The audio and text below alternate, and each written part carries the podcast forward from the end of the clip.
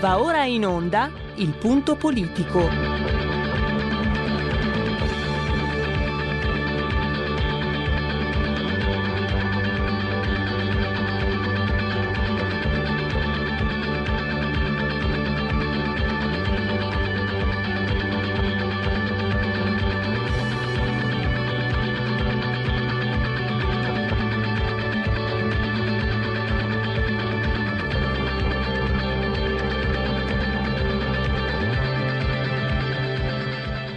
Se non state attenti, i media vi faranno odiare le persone oppresse e amare quelle che opprimono. Malcolm X. C'è una radio, Radio Padania, che io capita qualche volta di ascoltarla ed è veramente una paura ascoltarla, una, c'è una rabbia, una, un odio che è totale e non si può nemmeno pensare a fare spallucce, pensare che questo odio, siccome è irrazionale, occorre in qualche modo dimenticarlo. Occorre in qualche modo farlo rientrare nel dibattito politico. E poi sguatteri del padrone un cazzo. Sguatteri del padrone un beneamato cazzo. Vi invito però ad ascoltare ogni giorno per 5 minuti Radio Padania Libera.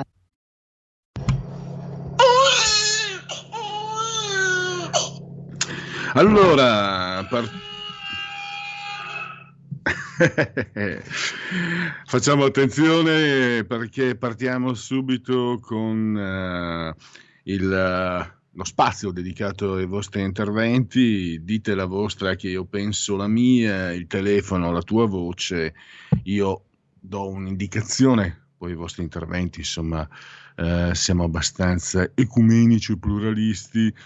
Comunque, io l'ho scritta così. A carnevale ogni governo vale Secondo te come si sta muovendo l'esecutivo tra nuove varianti e chiusure antiche in prossimità del voto alle Camere?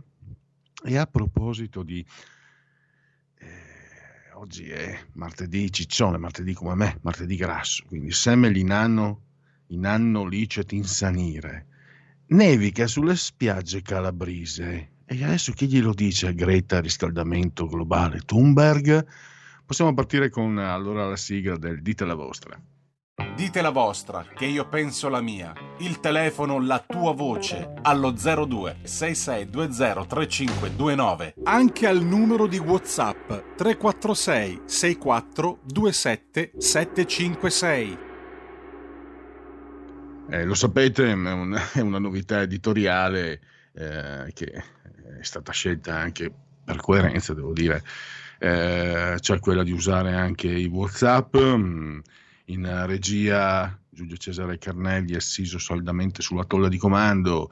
Non so se insieme a Giovin Federico, naturalmente può interrompermi in qualunque momento arrivino le chiamate di voi ascoltatori, poi lui provvederà anche a girare i WhatsApp eh, su, sul mio personale, poi io leggerò.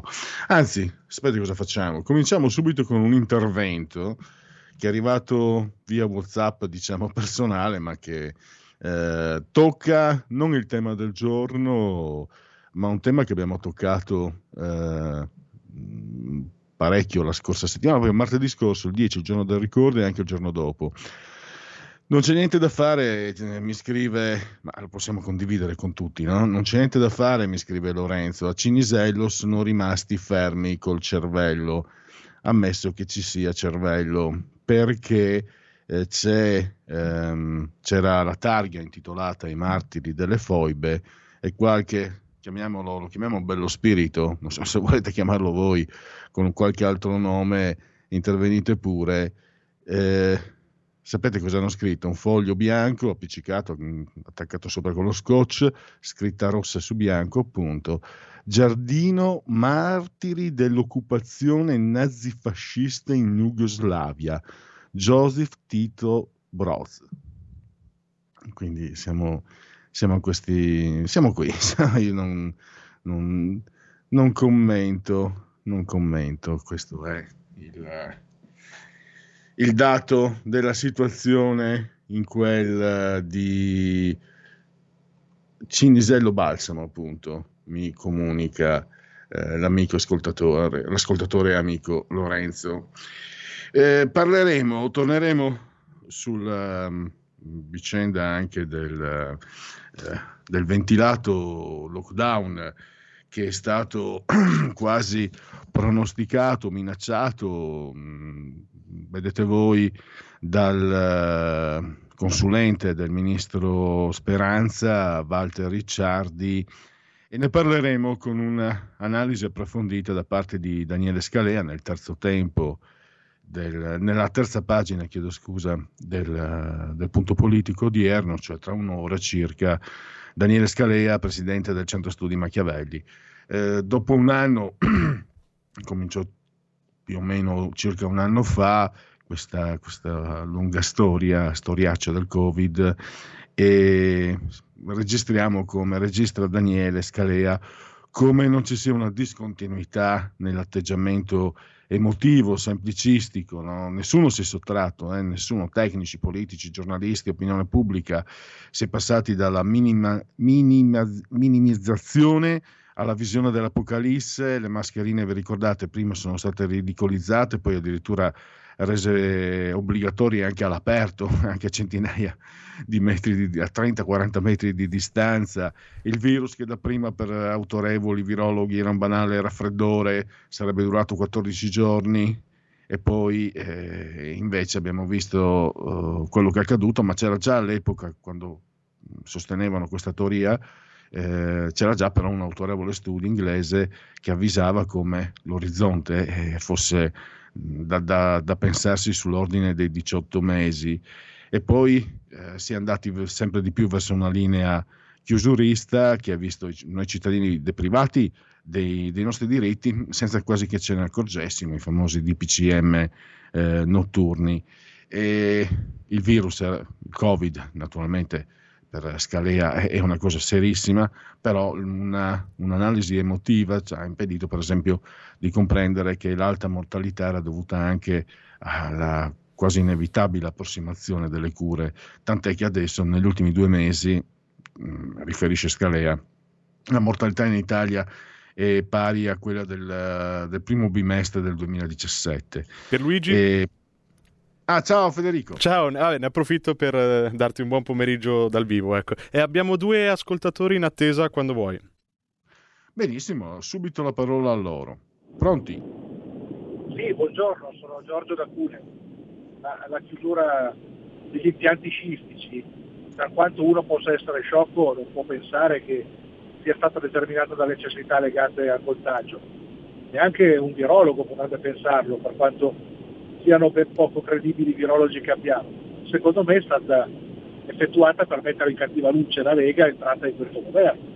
La prima cosa che si ricorderà di questo governo al quale partecipa anche la Lega sarà che hanno massacrato definitivamente gli, gli impianti scistici. Credo che sia stata fatta delle, della macelleria di basso profilo proprio per coinvolgere la Lega nella, in un ulteriore colpo all'economia e in qualche modo eh, spargere la responsabilità non solo dalla sinistra, che sappiamo e risaputo che tende a voler usare il Covid come un disarmante per far fuori le piccole aziende, ma estendere anche alla Lega il problema. Quindi la Lega c'è un po' caduta, eh. mi spiace, speriamo che insomma, si prenda le distanze. Giorgio, le do una risposta al volo per quanto conti sì. la mia. Io normalmente direi no, ma c'è, forse c'è troppa dietrologia in questa analisi, però io ho riscontrato questo che i giornali, i giornaloni, si sono lamentati per la chiusura eh, degli impianti sciistici, quando fino adesso hanno sempre gioito per la chiusura, sono sempre stati chiusuristi. Quindi mi, mi risulta strano che quegli stessi giornali, oggi abbiamo visto Repubblica cosa ha detto, il problema è la Lega. E quindi Giorgio, credo che lei abbia parecchie ragioni. La, la saluto perché c'è un'altra telefonata e la ringrazio per il suo intervento. Pronto? Buongiorno Marco da Cremona. Ma io credo che abbiamo fatto bene a entrare. C'era un, ormai quasi un regime perché sarà costituito un blocco di potere con Arcuri, Speranza purtroppo è rimasto, Casalino, Giuseppi, ormai era un blocco di potere con il fatto quotidiano che li supportava. Entrare sta spaccando un po' questo blocco di potere, ci saranno tantissime resistenze. L'azione di speranza è politica, dobbiamo sopportare. Però l'impressione che nel lungo termine le cose cambieranno a nostro favore. Abbiamo fatto bene entrare Vedo che Salvini e tutto il partito comunque si sta muovendo bene e ha fatto molto bene reagire. L'azione è ovviamente se si cerca i virologi, cosa dice un virologo? C'è un problema, chiudete tutto. Questo ci arriverebbe qualsiasi persona anche se, avendo studiato solo biologia, però uh, non è la soluzione. Bisogna portare un attimo di pazienza, ma, ma l'impressione è che il blocco che era costituito si stia sgretolando, quindi le cose dovrebbero migliorare, speriamo. Buongiorno a tutti. Grazie, grazie a, a Marco. Da... Questo è un altro Marco da Mantova è da Mantova se non ho capito male, ma non era la voce del... Beh, Marco è un bel nome anche diffuso. Abbiamo Scusate. un altro ascoltatore. Eh, beh, allora, eh, la parola all'ascoltatore, prego. Pronto, ciao, sono telefono da Venezia, Enzo, salve, salve, ciao. Eh, senti, io eh, sono convinto che abbia fatto bene, forse non avere alternativa, entrare, sempre parlando dello stesso argomento, Salvini, nel, nel governo, probabilmente era una scelta obbligata. Io dico solo una cosa, il trappolone è scattato, eh. attenzione perché se, se Salvini è attento, oculato, riesce a cavarsela, il rischio è di perdere metà dell'elettorato. E, e, carissimo, ti ascolto tutti i giorni, sempre con molta attenzione, però teniamo presente questo. Il rischio è molto grosso perché eh, Draghi non è certo uno sprovveduto, un volpone, si vede anche, io sono anche lombrosiano, lo vedi che un sornione, quello lì vuole, vuole fare delle cose e scaricare la responsabilità in parte anche su, sui gruppi politici. Forse, forse, quella che ha fiutato più il trappolone è stata Fratelli d'Italia, insomma, ecco, quindi comunque eh, vedete voi, insomma, a questo punto qui non possiamo fare altro che stare a vedere, però il rischio per la Lega è molto molto molto forte. Vi saluto, ciao. Grazie, eh, anche Enzo, se non ho capito male, da Venezia e, e, questo è uno spazio dedicato ai vostri, ci mancherebbe che suonaste tutti la stessa canzone e, e tanto mi sembrano anche sensate, no? sia le obiezioni sia chi la vede in modo più favorevole tutti mi sembra siate improntati comunque sul consigliare alla Lega massima attenzione perché i compagni di viaggio, compagni è proprio la parola giusta, so, no, eccolo qua, come diceva Enzo, mi sembra, Marco. Eh, ecco, io l'ho messo in condivisione sul profilo Facebook. Eh, allora, era solo per chiudere, ci sono delle considerazioni eh, di Daniele Scalea che sono interessanti perché lui dice, tanto lo sapete che io sono mascherina, sono, sono, ho mille paure, sono chiuso in casa come un osso, eccetera, eccetera, però eh, quello che dice eh, Scalea è davvero eh, preoccupante perché mm, sì, può succedere. La, l'autocrazia, uno Stato autocratico modello cinese, che a quel punto potrebbe venirci a dire, per il ragionamento di Scalea è logico. Allora, adesso ci chiudono in casa perché eh, c'è la scusa del virus, che esiste un problema reale, ma è stato affrontato giustamente, io sono d'accordo con Daniele, eh, in modo molto emotivo. Però grosso modo abbiamo accettato di perdere i diritti, purtroppo chi ha contestato eh, si è fatto un po' mettere in mezzo da no mask e negazionisti che non sono il massimo della vita come autorevolezza. E, e quindi magari hanno, chi ha fatto delle obiezioni ha rischiato di essere messo in mezzo a queste, questa categoria che è abbastanza squalificata e squalificante anche per il genere umano secondo me, mentre tante persone invece che hanno obiettato lo facevano con argomentazioni ben serie. E purtroppo tante categorie, dice sempre Scalea, non lo sappiamo, sono state addirittura eh, private della possibilità di sostentarsi con il proprio lavoro. A quel punto, perché non immaginare uno Stato che ci dica, eh ma fumare fa male, basta, non fumi più. Bere alcol, no, fa male, basta, non fumi più, non bevi più. Mangiare la carne, eh, cioè, con i vegani imperanti, eh, fa male. Poi mh, mm, magari non fai esercizio fisico, eh no, sbagliato. E qui mi è venuto in mente che c'erano, mi raccontavano i vecchi che un tempo eh, c'erano addirittura i sabati fascisti dove ero obbligato a fare ginnastica e poi andare in auto eh, insomma, la sedentarietà porta delle malattie eh, croniche invalidanti, non va bene. E poi via discorrendo, insomma. Qualcuno esagerando, ecco, questa la metto, la metto io, ma si rischia, visto che va molto di moda l'LGBT, eccetera, eccetera, qualcuno potrebbe dire, beh, diciamo, l'accoppiamento tra un uomo e una donna comporta eh, delle, delle, problematiche di ordine anche igienico-sanitario, eh, come diceva Epiteto, se non ricordo male, eh, la, la, coppola è lo sfregamento, è nient'altro che lo sfregamento di corpi cavernosi. So quello che dico perché l'ho letto e me, lo, me l'ero memorizzato anni fa. E quindi perché permettere un comportamento di questo tipo. Quindi faremo in modo che la riproduzione avvenga in modo asettico e via discorrendo. Matrix, il film, o Matrix per dirla non alla latina ma all'anglosassone, che forse non a caso ci ha impressionato in, in, in moltissimi. E con Filippo Maturi invece alle 15.15 per il qui Parlamento parleremo delle code al Brennero e Filippo Maturi che è il uh, responsabile del Dipartimento Lega per il benessere animale invita, eh, auspica che il nuovo ministro dell'ambiente Roberto Cingolani intervenga per evitare sofferenze agli animali in coda. Si arriva a temperature abbondantemente oltre i meno 20 gradi sotto zero, possiamo immaginare la sofferenza per, eh, per questi animali.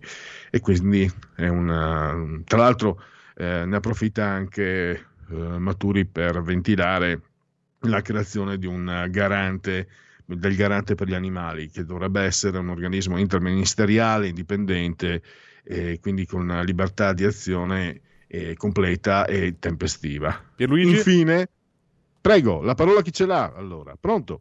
Pronto, sono in linea. Prego, può parlare. Salve Pellegrino. Ma io volevo fare diciamo, delle considerazioni come il, diciamo, chi ha telefonato prima sulla possibilità di perdere o non perdere suffragi da parte della Lega. Secondo me il problema non sussiste perché in un momento del genere stare fuori significa, primo, non sapere cosa succede. Perché qui io ho paura che ci stiano nascondendo dei dati. Si continuano a dare dei numeri di morti, ma non si sa quanti morivano al giorno in Italia quando il virus non c'era. Quindi manca un termine di paragone, io dico 300 morti in un giorno ma sono morti di Covid o sono morti in totale? Mi permetta, le dico i dati Istat, perdoni, perdoni i dati Istat accertano che c'è stato una, un aumento eh, della mortalità in Italia che corrisponde al numero di morti più o meno attribuito ai morti per Covid. Eh, quello è un dato Istat. Se dopo non crediamo neanche all'Istat eh, si può mettere in dubbio tutto, quindi anche l'Istat. Però io mi fermo lì ai dati Istat. Poi ognuno può avere i dubbi che vuole. Abbiamo un'altra ascoltatrice in linea. La parola chi ce l'ha? Pronto? Sì, eh, Pellegrino, buongiorno, sono Rita. Eh, ascolti, io avrei due argomenti che cerco di stringere e stringere. Innanzitutto io non sopporto la gente che per me è una banderuola. Io sono leghista convinta, quindi qualunque cosa che decida la Lega, nel, nel giusto o nello sbagliato o, non, o nell'errore, non penso che ci sia errore. Piuttosto io non sono d'accordo invece con la Meloni, perché a questo punto cosa fai? Li sa alla finestra? E eh no, se devi combattere combatti con chi è dalla tua parte, cioè quelli di destra. Uno. L'altro argomento che si è sempre messo da parte e nessuno è, è mai riuscito veramente, anche l'America, andare a profondo da dove è arrivato sto cacchio di un virus che ci ha messo a KO. Questa è una cosa veramente da esplorare e da mettere alla luce del giorno, perché qui ci sono delle cose nascoste che oltre al danno della salute ci mettono nelle canne in tutti i sensi. Mi scusi se sono stata un po' alterata, ma me la sentivo di dirla. Buongiorno e buona giornata.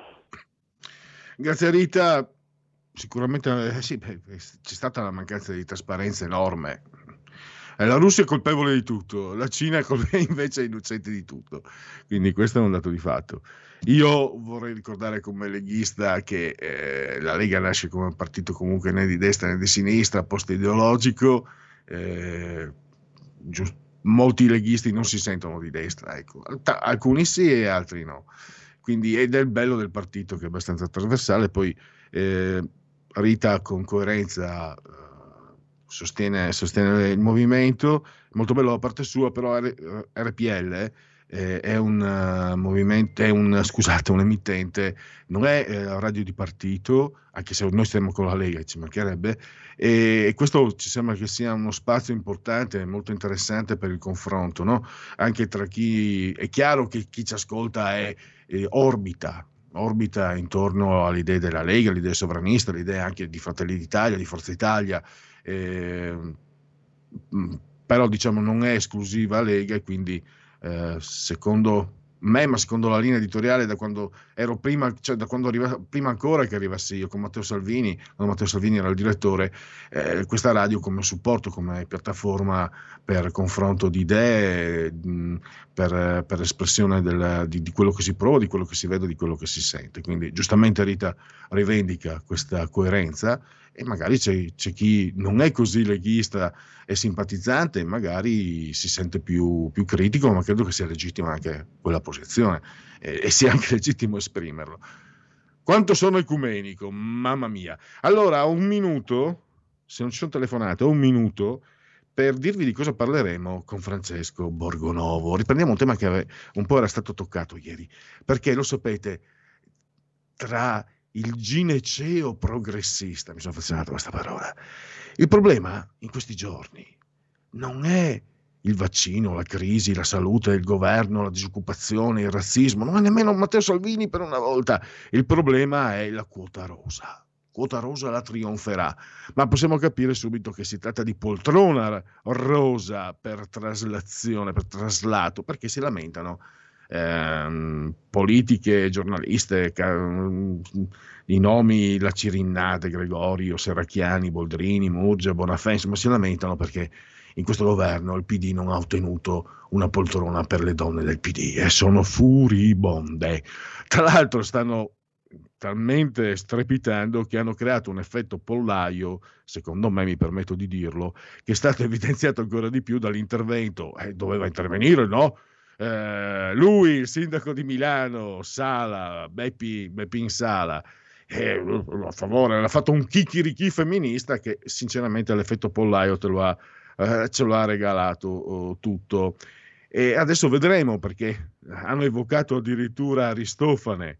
Io non, ehm, non so se li, c'è l'Isistrata o l'Isistrata, comunque sapete, è una commedia di, di Aristofane molto molto divertente e vedremo insomma se eh, non gliela daranno la fiducia, sto dicendo.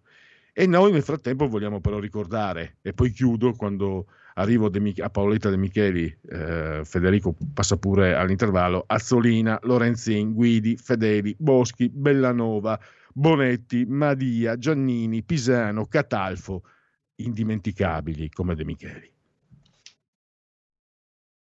Hai sentito? Le radio italiane si mettono insieme per amore. Per amore della radio. Una grande storia meritava uno straordinario futuro. Nasce l'app Radio Player Italia. 140 stazioni in una sola rete. Scegli la tua preferita e ascolta il suono perfetto del digitale. Gratis, senza registrazione, senza interruzioni. Compatibile con tutti i device. Naviga, esplora e scopri l'universo dell'audio. Ti sorprenderà. Scarica Radio Player Italia. Il futuro batte con la radio nel cuore. Anche RPL è disponibile su Radio Player Italia.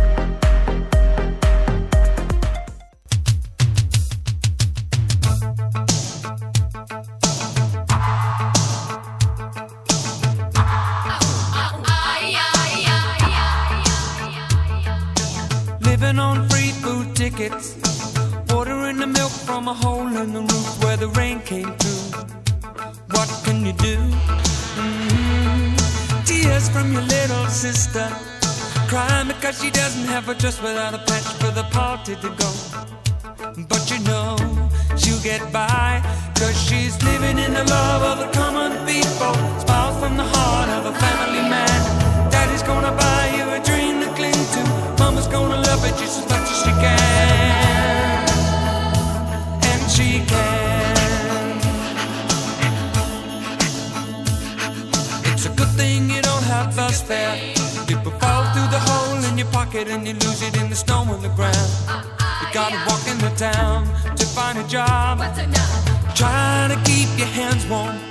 When the hole in your shoe, let the snow come through and chill you to the bone.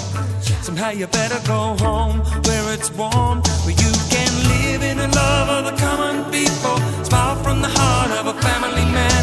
Daddy's gonna buy you a dream to cling to. Mama's gonna love you just as much as she can. And she can.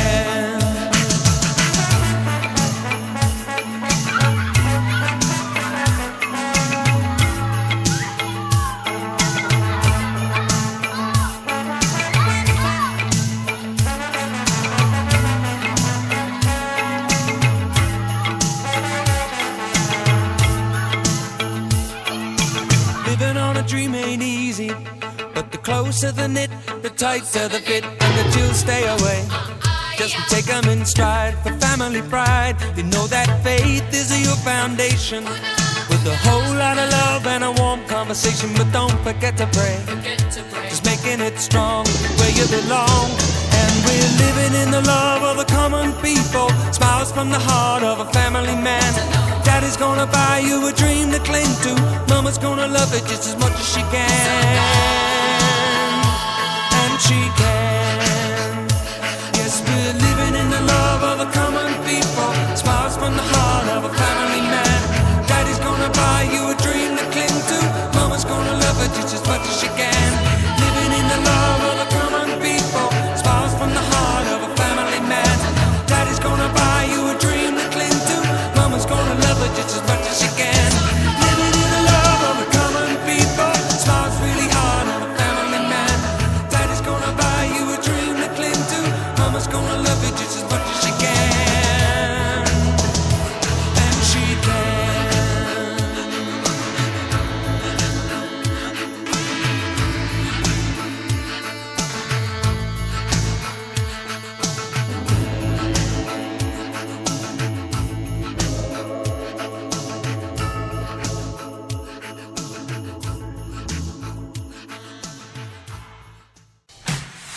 Con te ovunque RPL la tua radio. Scarica l'applicazione per smartphone o tablet dal tuo store o dal sito radiorpl.it.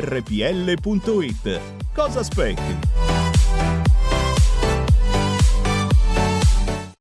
E la linea torna a Pierluigi Pellegrin. E gli applausi vanno a Federico, il giovine che ormai si destreggia con mesteria- mestieranza d'antico pelo, l'antico pelo che invece appartiene in una certa misura a Giulio Cesare Carnelli, assiso anche lui sul trono di comando regia tecnica e soprattutto al sottoscritto che lì dentro sono, pensate un po', il più vecchio di tutti. Pensate, pensate, pensate, ma non sono il più saggio. eh. Assolutamente. Convenevoli formulaici, mh, eh, Federico, interrompimi pure, teniamo ancora per qualche minuto aperta, aperte le linee per la rubrica Dite la vostra, che io penso la mia, il telefono la tua voce. Intanto i convenevoli formulaici per ricordarvi che siete simultanei con RPL, eh, la vostra voce, la vostra radio, chi se buona RPL campa oltre cent'anni, meditate gente, meditate, quando sono scoccate le 15.06. Le temperature ci raccontano 9.9 gradi centigradi sopra lo zero esterni, 21 interni, con Federico e Giulio Cesare siamo a 60 metri sospesi sopra il livello del mare, per fortuna, ieri eravamo 30 metri sotto, 70% l'umidità, 1024.3 millibar la pressione. Il tutto nel vigesimo ottavo giorno di piovoso, mese del calendario repubblicano, ne mancano 318 alla fine. Brrr. Per tutti è un martedì, martas, eh, o martars o martis, eh, dipende dalla- dall'area. Martedì 16 di febbraio, anno domini 2021-2021, per tutti, anche non per gli ambrosiani, non per gli ambrosiani, cioè per ehm, la diocesi ambrosiana, per tutti gli altri è il martedì grasso, martedì ciccione, mi sento a mio agio, è un martedì mio omogeneo e come sempre anche un eh, saluto e un abbraccio forte, forte, forte, forte, forte alla signora Clotilde alla signora Carmela che ci seguono dal televisore, il canale è sempre lo stesso, 740, 740, 740, quello lì è l'ordine dei numeri, poi potete pronunciarli come volete. Mentre sono sempre le stesse le meravigliose applicazioni dedicate iOS e Android per seguirci con l'iPhone o con lo smartphone o con la smart TV o anche con Alexa accendi RPL Radio. Passaparola ve ne saremo riconoscenti e poi naturalmente ci seguite numerosissimi anche cullati dall'algido suono digitale della Radio DAB oppure anche tramite internet. Allora eh, tra sette minuti Filippo Maturi per eh, parlare insomma di, di chi magari rischia di essere anche dimenticato, gli animali, eh, sarebbe atroce. Tra l'altro non so mai quanti, perché la civiltà contadina, eh, quella rurale, quella, quella davvero di radici antiche, eh, beh, arrivo al dunque. Il contadino che vedevi con le tue mani eh, uccidere il coniglio con il coppo, col taglio delle mani, o uccidere, eh, a un certo punto ci fu la legge che lo vietò, ma prima succedeva con, eh, credo, con, con- con, eh, la pistola, il coltello, il maiale, eccetera. Ecco, quel, quel contadino lì aveva un rispetto per gli animali sbalorditivo. no? E se tu, un bambino dispettoso, andavi a far loro del, del male, andavi a disturbarli, ti arrivava il ceffone o un calcio nel sedere. Quindi questo un po' per capire qual, era, qual è il rapporto insomma, originario dell'uomo con la natura, che necessariamente per le mutate condizioni economiche e sociali è andato un po' eh, perduto. Io direi, se non ci sono contributi, Federico, Abbiamo eh, sì abbiamo una un ascoltatore. Ah, allora facciamo così, l'ascoltatore e poi eh, la rubrica, facciamo, esaudiamo la rubrica del Segui la Lega. La parola a chi ce l'ha intanto? Pronto? Tocca a me? Eh, Prego. sono l'avvocato di Milano. Eh, io sono molto d'accordo e già di per sé danno dei segnali, voglio dire una certa mi pare caffa- Caffagno, non vorrei sbagliarmi, cioè praticamente si lamentano che ci siano troppi settentrionali che si interessano del vissuto e qui lo dice già lunga e sono d'accordissimo da decenni. Poi un altro argomento, eh, io ci provo no, a buttare il sasso nello stagno, come si dice, no? Perché non si combatte, visto la nostra diciamo, intelligenza che abbiamo fino adesso, il virus nell'aria, come si combattono gli insetti? Attraverso i canadairi, aerei, no? Avevo già accennato una volta, no? Con del liquido idoneo ovviamente su tutto il territorio. Alla lunga si espanderebbe, se funziona pare, nessuno non ne parla. Attimo, butto un sasso nello stagno, tutto qui e scusate l'arroganza, grazie.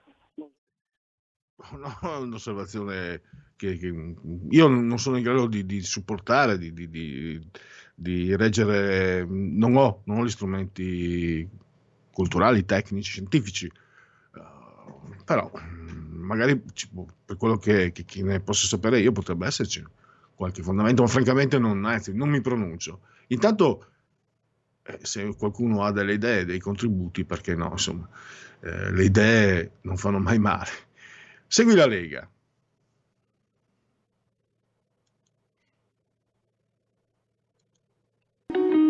Segui la Lega è una trasmissione realizzata in convenzione con La Lega per Salvini Premier. Allora, segui la Lega, legaonline.it, è scritto legaonline.it. Di lui mi fido. C'è la foto di Matteo Salvini col pollice alzato, e non alla Fonzi, perché lui ce l'ha all'altezza del viso, ha un segno positivo, mentre quello del celebre eroe televisivo era un segno in positivo, eh, un po' anche autoritario e anche un po' stupido. Secondo me, allora, mamma quanto odiavo i miei coetanei, ehi, ma dai, sei ridicolo, dai, su, su. Ma senza darmi pose da intellettuale, però era- si vedeva che erano cose ridicole, su. Allora, poi cosa fa uno Fonzi con quella, con la faccia di Henry Winkler? Dai, su. Cioè, fosse stato James Dean, sì, allora sì, beh, senz'altro, ehi, ma non Harry Winkler. Allora, eh, potete iscrivervi alla Lega da questo sito, eh, entrate nel link apposito, versate 10 euro anche attraverso PayPal senza essere iscritti a PayPal. Eh, il codice fiscale, i dati e poi vi verrà recapitata la magione la tessera di Lega Salvini Premier. E adesso andiamo a ricordarvi, a segnalarvi, a rammentarvi gli appuntamenti che vedono protagonisti i eh, politici leghisti. Questa sera alle 23.30 con Bruno Vespa, Rai 1 11 e mezza prima di mezzanotte, porta a porta, il presidente dei senatori leghisti a Palazzo Madama, Massimiliano Romeo, già voce storica di RPL. Invece domani, nel cuore della notte, in ora antelucana, alle 8 del mattino, Edoardo Rixi sulla 7 la trasmissione eh, si chiama Omnibus.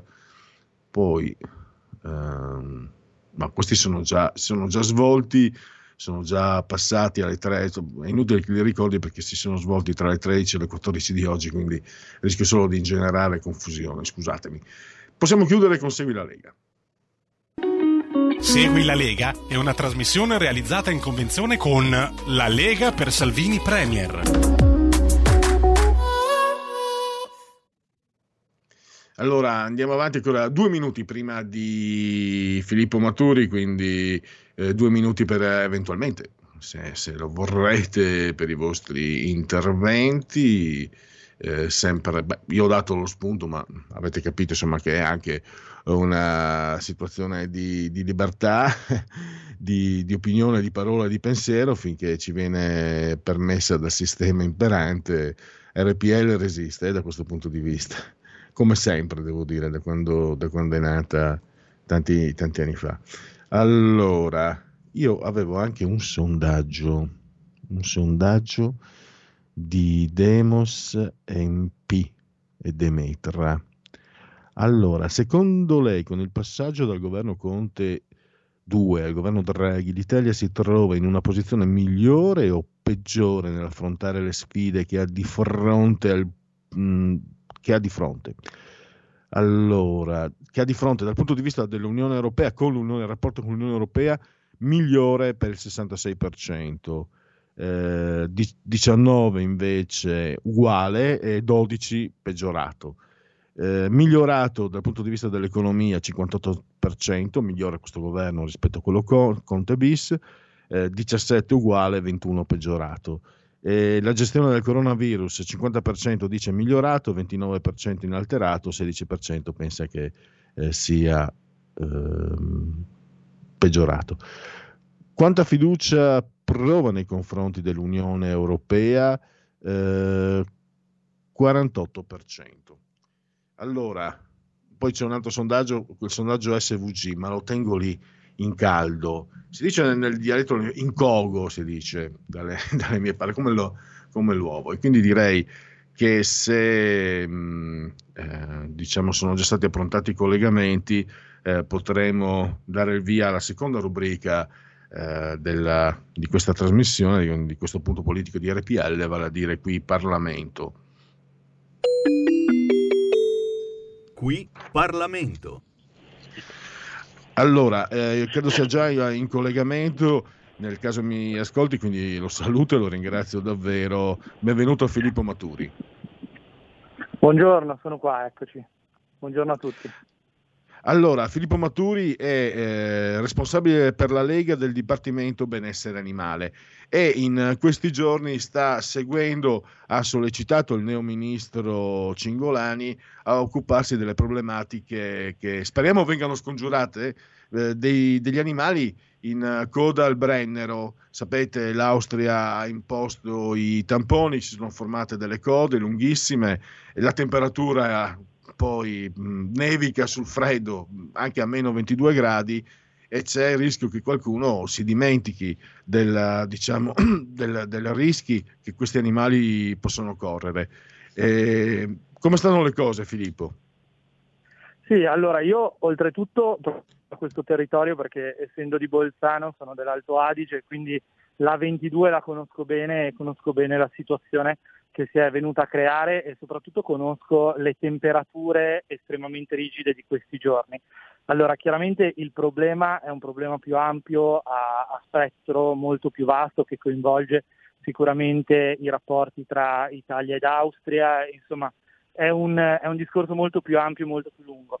Quindi senza togliere assolutamente l'importanza che riveste anche per l'economia il fatto che eh, ci siano dei, dei, mezzi pesanti in direzione centro Europa, quindi passando per l'Austria per, per poi andare negli altri paesi europei bloccati al confine, io ho voluto evidenziare perché sennò avevo paura che nessuno lo facesse o comunque lo, lo si facesse in maniera un po' troppo debole, la, la, la fattispecie che molti, molti animali purtroppo sono su questi camion che sono bloccati, come giustamente dicevi, a temperature proibitive e quindi possono soffrire il freddo in maniera grave o anche rischiare eh, l'ipotermia o anche la morte, ecco, quindi per assideriamento. Quindi eh, sollecitare e eh, am- aprire un, una, una finestra anche su questa problematica che si va ad aggiungere a tutte le altre, perché insomma non, non dimentichiamoci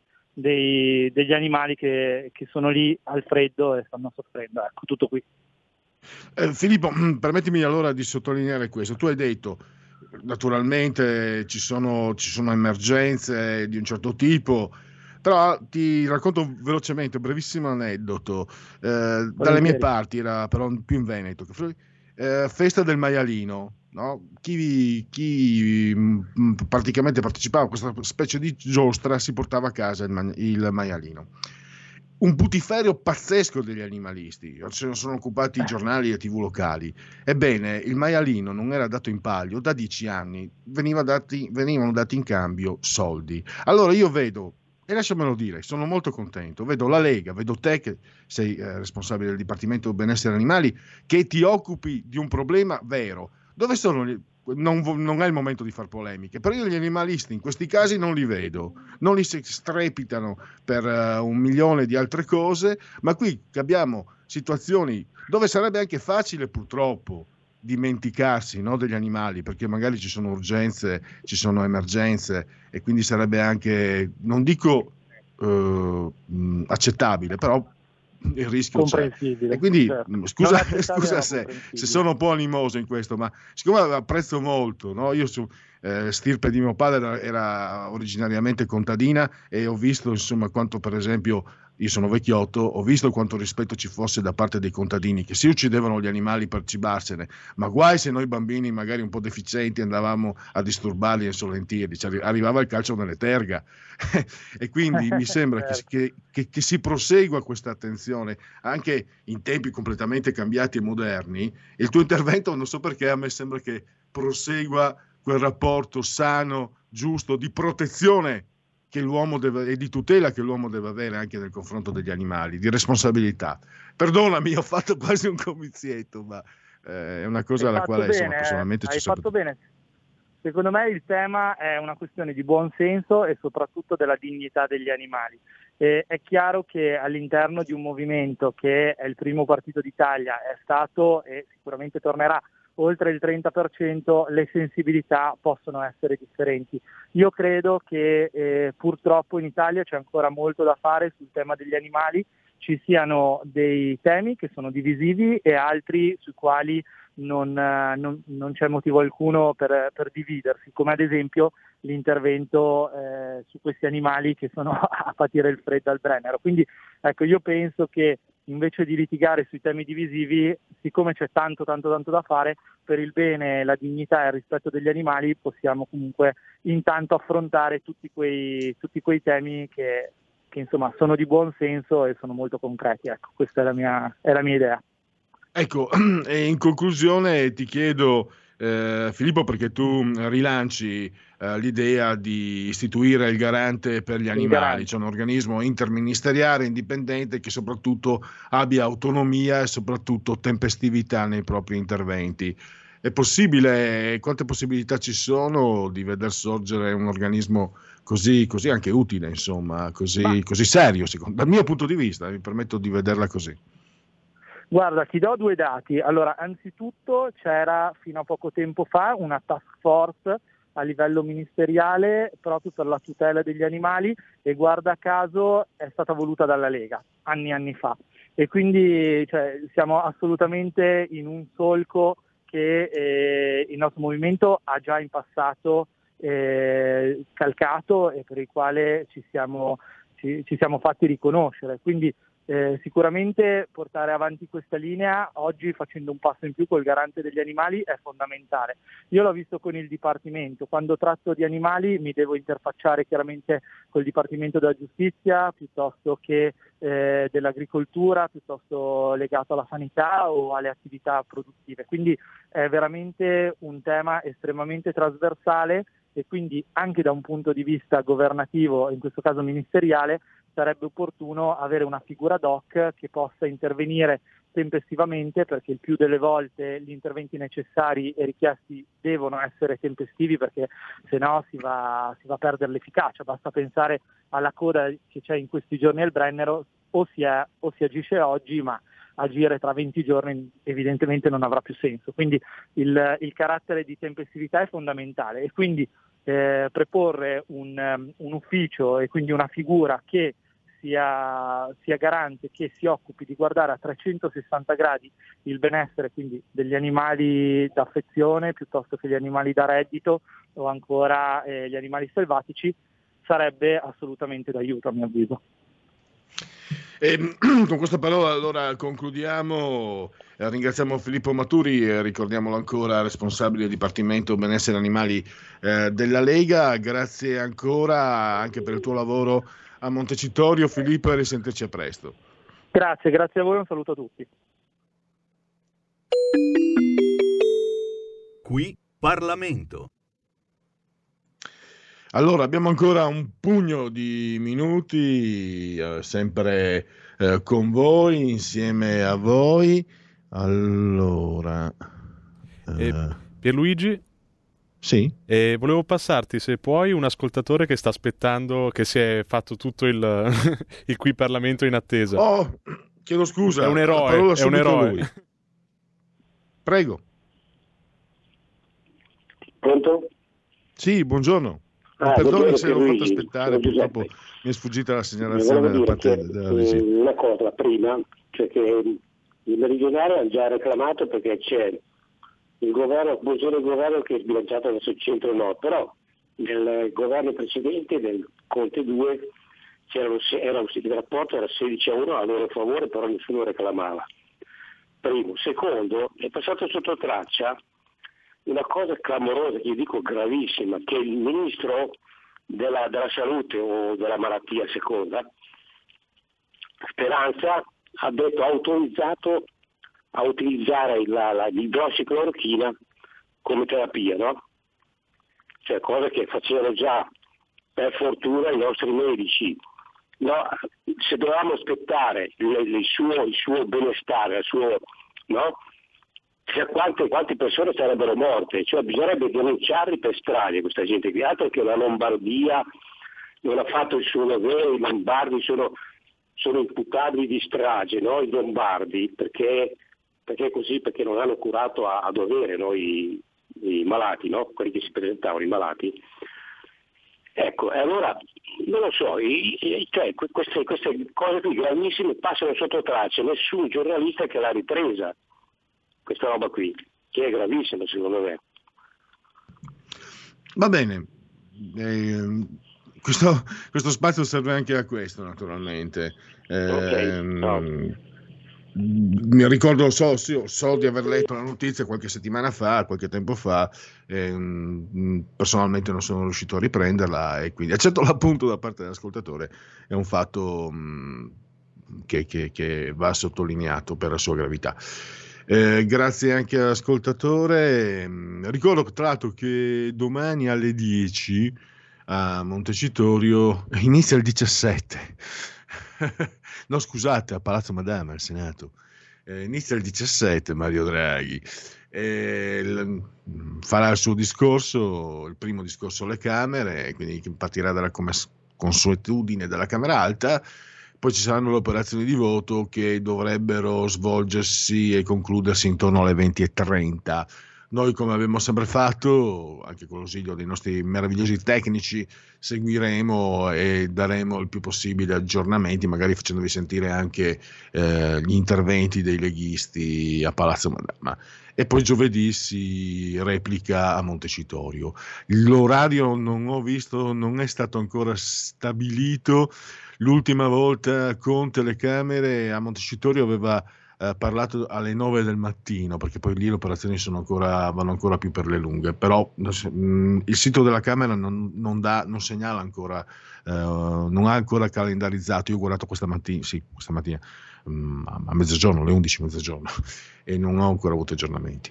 Allora, eh, se ci sono interventi, interrompetemi pure dalla regia, e intanto vado a Eccolo qua il sondaggio della settimana, quello della SVG, che eh, pubblicato oggi, c'è scritto qua, ma pensa un po'.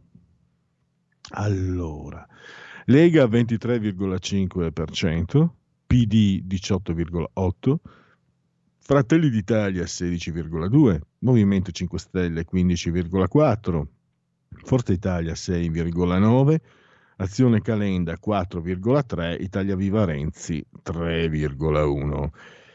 Eh, secondo lei il suo partito ha fatto bene a garantire sostegno al governo Draghi? 91% sì dagli elettori del PD, eh, 6% no, 3% non saprei. Gli elettori della Lega dicono sì, 76%, no il 16%, non saprei l'8%. Gli elettori dei 5 Stelle, 63% sì, 27% no, non saprei il 10%.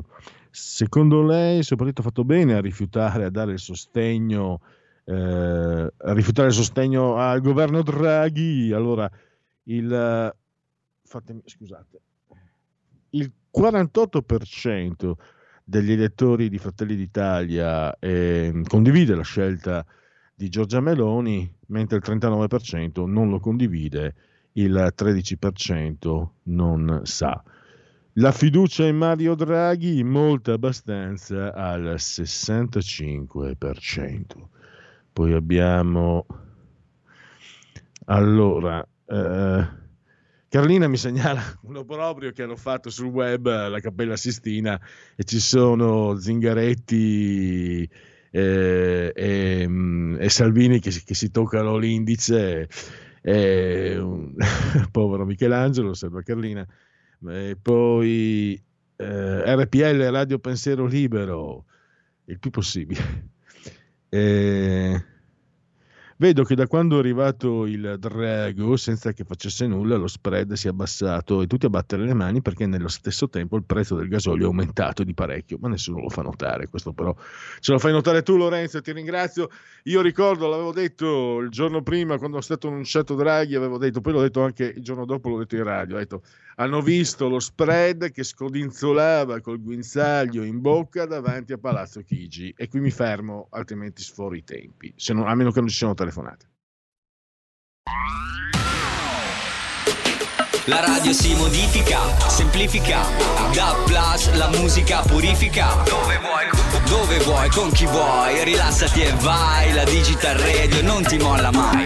Mi abbandono in questo viaggio, digitalizzo la frequenza con il suono che non spasso. Se penso a prima non ci credo, yo. Da plus è la svolta, qui lo dico e qui lo spiego. Digital Radio, il suono perfetto. Dub Plus. Anche RPL, la tua radio, è in Digital Radio. Porta con te ovunque RPL la tua radio. Scarica l'applicazione per smartphone o tablet dal tuo store o dal sito radiorpl.it. Cosa aspetti?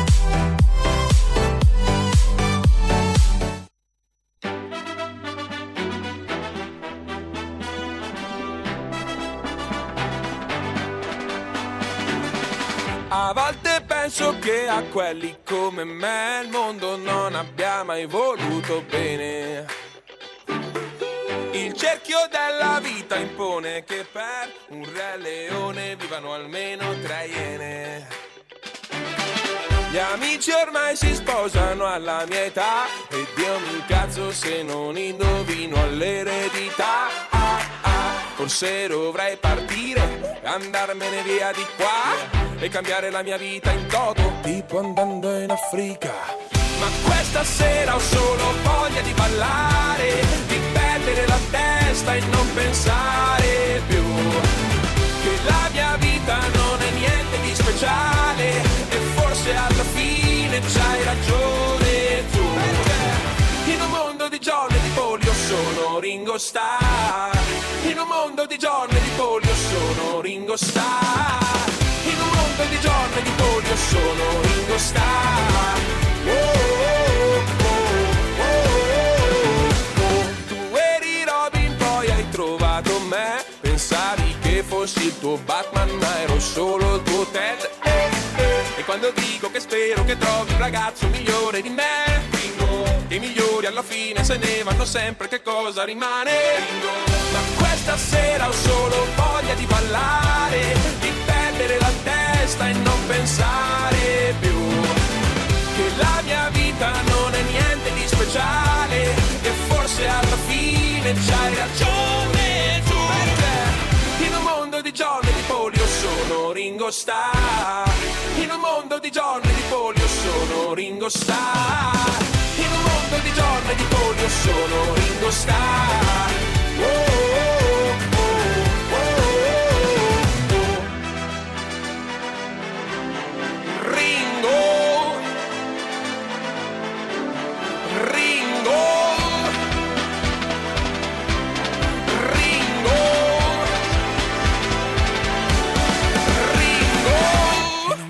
In un mondo di John e di polio sono Ringo Starr Ma questa sera ho solo voglia di ballare Di perdere la testa e non pensare più.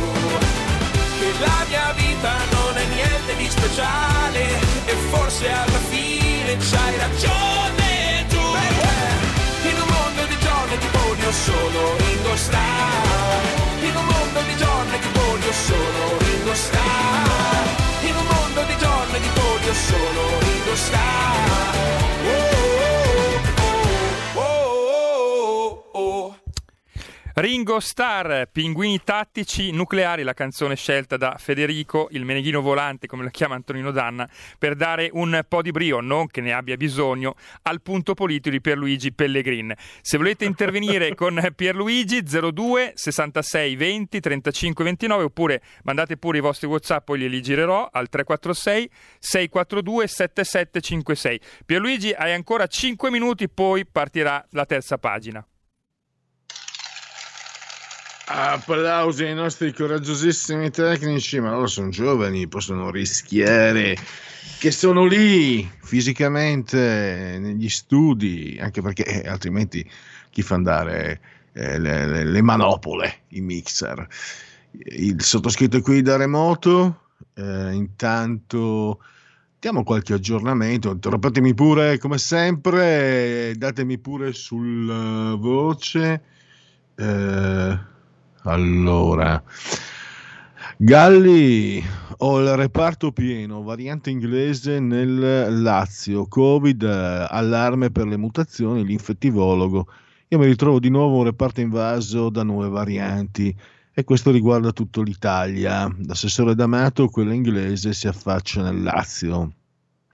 E qui parleremo anche quindi queste varianti. Eh, Ne parleremo proprio dopo, tra quattro minuti, con Daniele Scalea che si occupa appunto del modo in cui è stato affrontato il problema pandemico in Italia negli ultimi 12 mesi. Se Salvini euro non irreversibile, botta risposta con Zingaretti. Oggi la riunione degli esperti sui vaccini AstraZeneca agli over 55, appello online degli attivisti 5 Stelle, un nuovo voto su Rousseau. OMS contagi dimezzati nel mondo da inizio anno, quindi, eh, e quindi come li prendiamo questi, questi dati? Allora, in Germania ha confermato il lockdown duro, chiuso tutto, ma non c'è il coprifuoco e così Londra vede la fine del tunnel. Questa è l'apertura del Corriere.it. Galli e gli studi del sacco, reparto invaso da varianti, a breve problemi più seri. I nuovi piani del governo, rosse, eh, zone rosse ad hoc, anche hangar e caserme per le vaccinazioni. Arcuri resta ma con ruolo ridimensionato. Incontra i leader, difende Speranza, la nuova strategia comunicativa di Salvini, inutile litigare, vedo tutti. Lombardia, Fontana, mancano dosi per vaccinazione di massa, serve ok all'acquisto. Zai aspetta il via libera per 27 milioni di dosi. Eh, Luigi Sartoro, mi ricordo giocò anche, credo, nell'Inter di Lippi, credo, agli arresti perché coltivava marijuana. Lui è un Veneto di Treviso, giocato nell'Inter e poi anche un poco, anche con la Juve, Inter, Parma e Roma credo anche in nazionale. Era forte e poi si è eh, ingolfato. Vabbè, questo è calcio, non vi interessa, non vi interessa, lo so. Eh, questo ADN Kronos, Salvini euro solo, se la mo- solo la morte è irreversibile. Governo Draghi, Dibba, parla Dibba, Cingolani chiarisca la vicenda Lit. E poi governo appello attivisti 5 Stelle, nuovo voto su uh, Rousseau. E poi morto Massimo Anderson, uh, nome di spicco della destra italiana. E poi ci sono sondaggi politici, quanto valgono Lega e PD col governo Draghi. Io i sondaggi ve li ho già letti, sono quelli di SVG. Questi vediamo un po'. E questi sono quelli di SVG, quindi Salvini sull'euro irreversibile, solo la morte lo è. E Zingaretti, la moneta unica rafforza l'Italia. Eh, però vedete, vedete adesso che eh, la Lega comunque non fa parte dei loro, ma è entrata nel governo con loro, Salvini dice una cosa che, eh, per la quale sarebbe stato crocifisso a testa in giù, come, come San Pietro, e invece erano tutti che avrebbero strepitato, ah, lo spread precipita, eccetera, come se non fosse eh, lecito e legittimo esprimere comunque un'opinione libera, no? Eh, e poi è anche vero, cioè, questa idea statica dell'Europa così com'è, che se non fosse stata messa in discussione probabilmente avrebbe eh, finito con, con, il rompere, no? perché stava, soprattutto nei confronti dell'Italia, era chiaro che, che la, l'Europa, quella di Juncker, quello che insomma dalle fotografie che, che, abbiamo visto spesse volte non disprezzava il whisky, ma soprattutto non lo reggeva. Anch'io non disprezzo il whisky, ma io lo reggo, lui no. che, insomma, è brutto vedere un uomo in stato di alterazione alcolica, molto triste. E se poi questo era il capo della Commissione europea, ecco, mi sembra che sia un'Europa cambiata parecchio da questo punto di vista. Allora, eh, ci fermiamo perché adesso parte la terza pagina con uh, Daniele Scalea.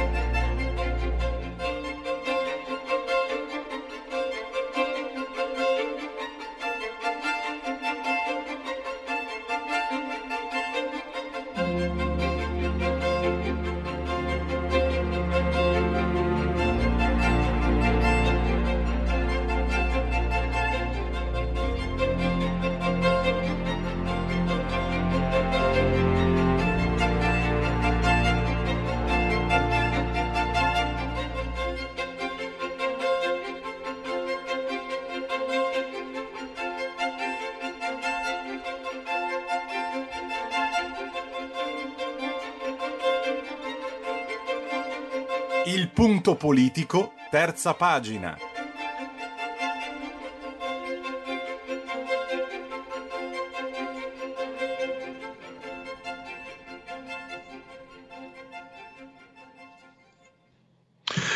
Le parole mm, del consulente del ministro Speranza, Walter Ricciardi, eh, hanno suscitato diverse reazioni. Eh, noi adesso ne parliamo, non ci fermiamo sulle parole naturalmente di Walter Ricciardi, ma è un'analisi, quasi un bilancio dopo 12 mesi di gestione eh, della, della pandemia e del virus. Lo facciamo con Daniele Scalea, che è presidente del Centro Studi Machiavelli. Benvenuto Presidente, grazie per essere qui con noi. Grazie, grazie a te a Luigi per l'invito. In, tra l'altro ho messo in condivisione sulla pagina di Facebook eh, l'editoriale che ha pubblicato proprio oggi Daniele, eh, andate a centromachiavelli.com.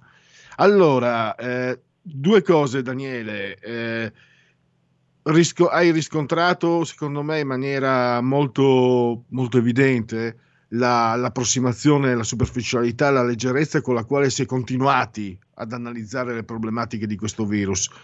E da parte di tutti, dall'opinione pubblica, giornalisti, politici, scienziati o presunti tali.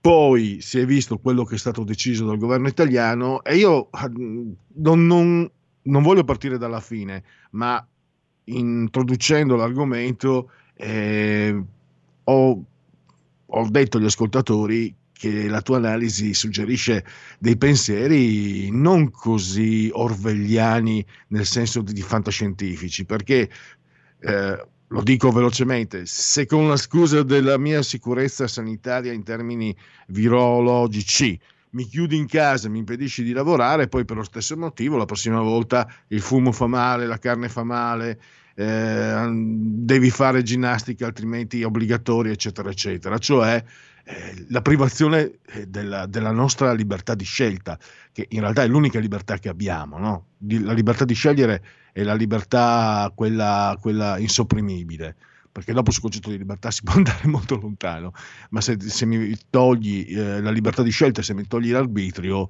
eh, fammelo dire in termini brutali, io come cittadino sono spacciato di fronte a te, Stato leviatano che può fare di me quello che vuole. Eh, l'hai descritta perfettamente la situazione, è esattamente così. Il problema è, mh, mm, non è solo legato all'adesso, cioè come si sta affrontando specificamente la situazione di emergenza che indubbiamente c'è. Il fatto che si è mh, creato questo precedente, cioè precedente per cui lo Stato. Sì, scusami Daniele, a... che sono maleducato, ti interrompo. Io purtroppo Prego. sono partito dalla fine, ma è, è, è, molto interessante, io per quello suggerisco anche di leggere il tuo articolo, la costruzione, cioè come tu arrivi, quel... io ho esposto la conclusione, forse ho spoilerato il tuo articolo, ma è come si arriva alla conclusione che secondo me dà un'idea complessiva, eh, un, un disegno, un perimetro di quello che è accaduto e di quello che potrebbe, potrebbe succederci. Scusa, scusami, è proprio de- è come parti dall'inizio per poi arrivare con conseguenze logiche e anche di cronaca, storiche, cioè parli di cose che sono, che sono davanti agli occhi di tutti.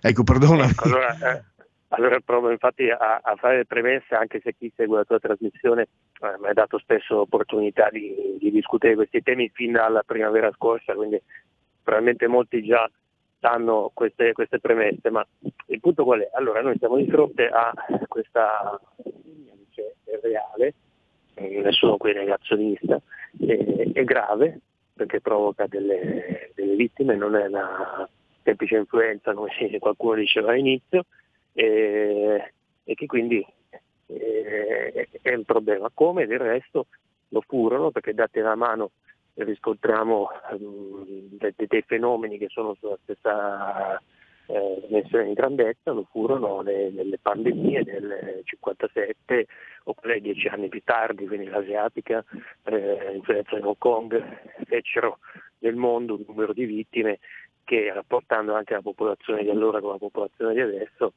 eh, era anche superiore a quella, a quella del, del, del, Covid. Eh, la cosa da notare è come sia cambiato proprio l'approccio, cioè la reazione. Se noi andiamo a vederci le cronache, quello che succedeva in quegli anni, no, noi non ci ricordiamo i, i, i 68 come anno di pandemia per esempio, ci ricordiamo per ben altri avvenimenti e così anche per quelli precedenti. Cioè la differenza qual è stata? Che qui si è deciso di focalizzarsi totalmente e esclusivamente su questo problema Cioè il Covid è diventato veramente totalizzante nelle nostre vite, cioè per un anno praticamente non si è parlato d'altro nei telegiornali, solo nei, negli ultimi mesi con la crisi di governo si è cominciato a parlare anche un po' di politica, ma se no si parlava solo ed esclusivamente di questioni sanitarie, perché eh, la, la nostra quotidianità è stata sconvolta dalla pandemia, no? le cose decisioni che prima spettavano esclusivamente al singolo, quindi uscire o non uscire di casa, poter lav- lavorare o non lavorare, sono di colpo diventate delle questioni su cui lo Stato aveva totale arbitrio in nome della sicurezza nostra di chi ci circonda. E questo è stato il primo cambiamento che io ho imputato ad alcuni eh, diciamo, difetti che, che, che ha avuto il nostro modo di affrontare questo, questo problema. Uno è stato sicuramente l'eccesso di emotività, cioè abbiamo preso una questione grave e l'abbiamo resa un'apocalisse, cioè quella è la verità che si è passati dall'iniziale negazione e minimizzazione, no, ma no, ma quello che sta succedendo in Cina non arriverà mai da noi, le emergenze sono il razzismo, eh, gli spot del Ministero della Salute, lo stesso Ministro della Salute Speranza che adesso vuole chiuderci in casa per sempre, che invece faceva i spot per dire non, è, difficilissimo contagiarsi, eccetera, in pochissimo tempo si è passato, mascherine all'aperto, all'aperto, lockdown, pensare esclusivamente al Covid come se non esistessero altri problemi nella vita e così via.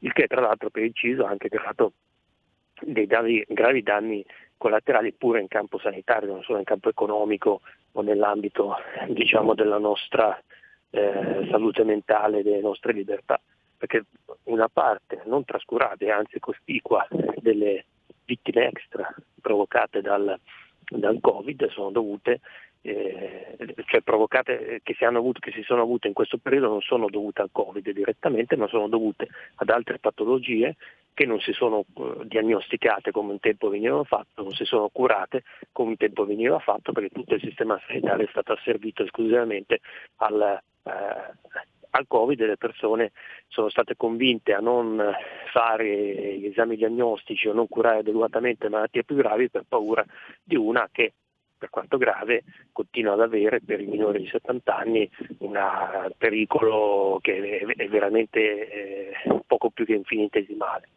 E quindi questo è stato un primo punto eh, essenziale a mio avviso, c'è stata un'ipersemplificazione del discorso. Io faccio un esempio, quando si varò il, primo eh, lockdown, quello che, che, che, tutti ci ricordiamo come propriamente il lockdown, si, si, si, leggeva abitualmente in social, lo dicevano molti giornalisti, vabbè ma chi si lamenta perché deve stare a casa, alla fine gli si sta chiedendo 14 giorni sul divano per risolvere il problema. Adesso ripensare chiaramente uno dirà col senno di poi eh, era assurdo pensare in 14 giorni si risolveva il problema, ma era assurdo anche alla base delle conoscenze che c'erano allora, perché eh, in quel momento era già uscito il famoso studio dell'Imperial College di Londra, quello che ha poi eh, in ampia parte determinato le scelte politiche di, di Gran Bretagna e di, di Stati Uniti, che diceva almeno per un anno e mezzo si dovrà andare avanti con il lockdown semplicemente di tanto in tanto rendendolo più, più, più, più flebile per permettere alla gente di non impazzire in sostanza. Quindi gli elementi c'erano già eh, ed è assurdo che in un contesto in cui non si, parla, non, non si parlava d'altro, eh, in tutte le tv nessuno eh, avesse informato la popolazione guardate che quello è lo scenario che effettivamente ci si pone davanti. E, mh, poi Ciò, queste premesse dette, io faccio anche alcuni ragionamenti. Adesso non so se vuoi che, che vada già su questo punto, se tu mi volevi indirizzare su qualche altro eh, quesito. No, beh, magari eh, abbiamo ancora otto minuti, quindi sì. Mm, co- prosegui pure, poi magari ho una, un'osservazione volevo, mm, sulla quale volevo sentire una tua opinione. Ma prosegui pure, Daniele. Ecco, un problema è quello della, della libertà che tu citavi, cioè noi siamo di fronte a delle limitazioni della libertà che purtroppo tocca ricordarlo perché le abbiamo accettate veramente come se, se nulla fosse, ma che eh, sono peggiori di quelle subite in dittatura o eh, intendo per la generalità della popolazione, eh, intendiamoci, cioè nell'epoca della dittatura della guerra ci sono state persone che hanno subito di peggio, ma eh, si trattava di come dire, parti della popolazione che venivano prese di mira, no? quindi ovviamente gli ebrei sotto il nazismo non è nemmeno paragonabile a quello che hanno dovuto subire, però se prendiamo la generalità della popolazione, eh, quindi eh, diciamo ciò che per legge nel, nel, nella normalità del sistema che viene varato in una dittatura non, non, sono previsti tutto questo tipo di limitazioni, cioè uno anche sotto il fascismo poteva uscire di casa no? e, mh, o tendenzialmente poteva lavorare, ripeto, per la generalità della popolazione, per chi non veniva messo al confine o in carcere. E, mh, e nemmeno in periodo di guerra, perché in guerra ti si può dire per difendere la patria di andare a combattere, ma eh, anche lì eh, non viene detto a tutti di, di, rimanere chiusi in casa. Cioè, quello che è stato fatto è chiaramente un'azione eh, estremamente invasiva che per il fatto di toccare l'intera popolazione è un unicum storico, cioè non era mai successo prima. Non abbiamo degli altri esempi storici in cui l'intera popolazione per un periodo così lungo subisce delle limitazioni così essenziali, cioè tu non sei ne- padrone di uscire di casa e nemmeno in casa tua sei totalmente padrone perché lo Stato ti dice c'è quanta gente puoi ricevere e così via.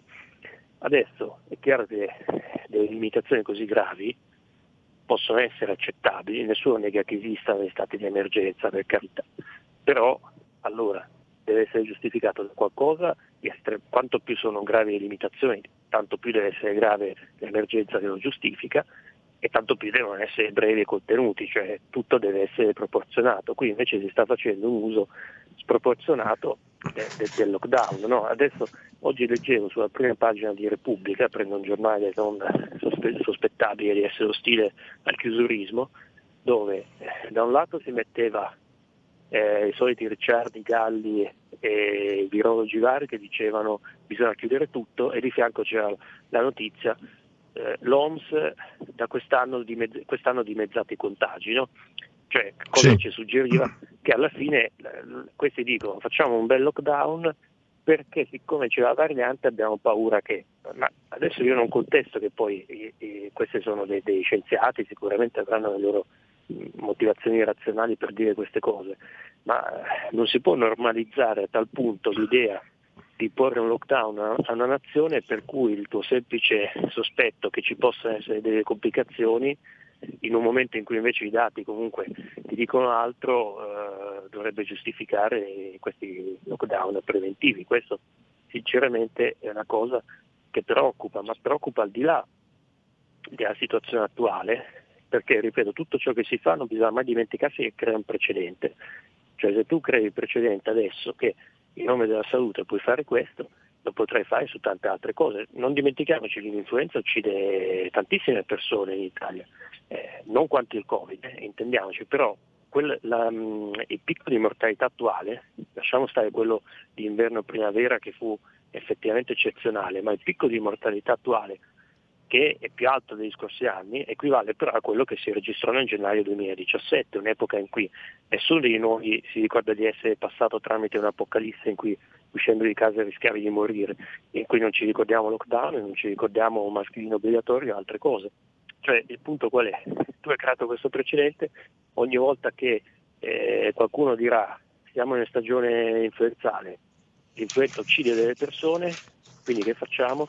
Ti obbligo una mascherina, se, se, se, ci sono troppe persone che beccano l'influenza devi stare a casa, non puoi aprire il ristorante, cioè il, il rischio è che questo precedente, come molti dicono, diventi non l'eccezione ma la nuova normalità, che è quello più inquietante di tutto, cioè che fin dall'inizio subito delle persone hanno iniziato a dire ecco la nuova normalità, no? cioè l'idea che ecco. non stiamo vivendo un momento di eccezione ma una qualcosa che Pres- deve diventare l'abitudine. Ecco, Presidente Scalea, ti chiamo in caso anche come soggetto, non come parte attiva.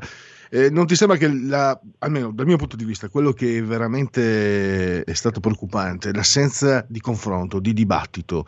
Eh, non è stato possibile per alcuno che ave- e, e, non siamo, non siete in pochi ad avere pensieri come tu, cioè confrontarsi sul tema della libertà. Tra l'altro io mi ricordo che prima del virus eh, il governo Conte 2 aveva già cominciato per esempio con la libertà della circolazione del denaro, no? non si poteva più usare praticamente eh, moneta, moneta, suonante. Quindi mi sembra che quello che è successo col virus eh, sia eh, co- più che una causa, un effetto di, di, qualcosa verso il quale si stava già spingendo, come, come anche in un certo senso attendibile, cioè il potere cosa fa? Il potere conserva se stesso, il potere non è lì per fare un piacere a me che non ce l'ho, è, un, è lì per fare un piacere a se stesso e io devo imparare a difendermi. Ecco, il, la mancanza di confronto su un tema così, così mh, cruciale come quello della libertà. Si è rifiutato, si è preferito, con la solita furbizia, secondo me, da parte dei mezzi di informazione, di certi politici, prendere chi osservava, avanzava obiezioni come le tue e coprirlo con quelli che dal mio punto di vista sono oggettivamente squallidi, inqualificabili, sembrano minus abes, tu quando li senti parlare dici per favore rinchiudeteli, spazzateli via, sono anche brutti da vedere, da sentire, per quanto sono stupidi, idioti, mh, mm, mancanti di qualsiasi forma eh, intellettuale, cerebrale, ma anche lessicale, sto parlando di negazionisti, no mask, eccetera. Certo. No, si è preferito eh, indicare, ma sono, che poi sono quattro bestie, una, una, una squallida minoranza che francamente, che però ha fatto danni proprio perché il potere ha preferito dire ecco, questi sono quelli che criticano le nostre misure, anziché confrontarsi invece sul tema cruciale della libertà. Quello è, è stato un aspetto perché questo potrà essere fatto mh, quando uno critica la, noi lo sappiamo, no? per esempio Daniele, qui RPL Lega, se critichi l'immigrazione prendono il deficiente, cretino, che io non posso vedere, razzista, quello che, che ce l'ha con i neri, eccetera, eccetera, dicono ecco, Ecco chi critica l'immigrazione. Quello è un meccanismo del quale tu ti sei già occupato, che ha una portata non, non indifferente. Sì, quello chiaramente è un vecchio trucco, cioè si seleziona il nemico e prendi il nemico più impresentabile, quello che risulta più indigesto a, alla tua parte o in generale alla popolazione. E poi in, quest'epoca in cui c'è un chiaro disegno, cioè non è complottismo, è una tendenza storica a limitazione della libertà d'espressione, non, non, posso approfondire, ma anche di questo abbiamo già parlato e chi vuole può trovare tantissimo materiale eh, in rete o nei libri su questo. E, mh, eh, siccome nulla sta nel vuoto, anche questo, cioè la, la logica del lockdown, la logica del negare il, la, la legittimità morale di esprimersi a chi non è d'accordo con una misura così eclatante come il lockdown, sta tutta in quella tendenza a limitare sempre di più le libertà de, delle persone, tra cui, ma non solo, la libertà di parola, cioè quello che alcuni definiscono il lento imporsi del modello cinese anche in Occidente. Noi stiamo eh, vedendo una civilizzazione della società occidentale che viene compiuta da alcuni coscientemente, noi abbiamo delle, degli estimatori del modello cinese, purtroppo anche nella politica italiana e anche nel, nel, passato governo c'erano molti, ma ne è rimasto qualcuno anche in questo. Ma eh, anche coloro che non se ne rendono conto, i, l'evolversi, il mutare della, della, della, tecnologia e così via sta facendo sì che quel modello fatto di sorveglianza capillare, eh, negazione totale della, della riservatezza, eh, impossibilità di, di dialogare tra posizioni differenti e quindi anche di sfidare quello che è il, il pensiero dominante, eh, fino alla possibilità di privare de, de, di tutte le libertà fondamentali un cittadino incolpevole, è qualcosa che sta emergendo.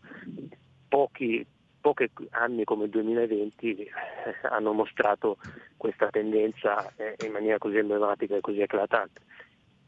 Signore, e noi per il momento lo, eh, dobbiamo concludere, ve lo segnalo ancora a centromachiavelli.com, potete leggere per intero l'editoriale di, del presidente del centro culturale, centro studi Machiavelli, eh, Daniele Scalea, che abbiamo avuto ai nostri microfoni, lo ringrazio ancora e risentirci a presto. Grazie a te, a presto. Da oggi la tua radio è ascoltabile anche con la televisione in digitale. Sul telecomando della televisione digitale o del tuo ricevitore digitale puoi scegliere se vedere la TV o ascoltare la radio. Risintonizza i canali radio e troverai anche RPL, canale 740. La tua radio. Stai ascoltando RPL. La tua voce libera, senza filtri né censura. La tua radio.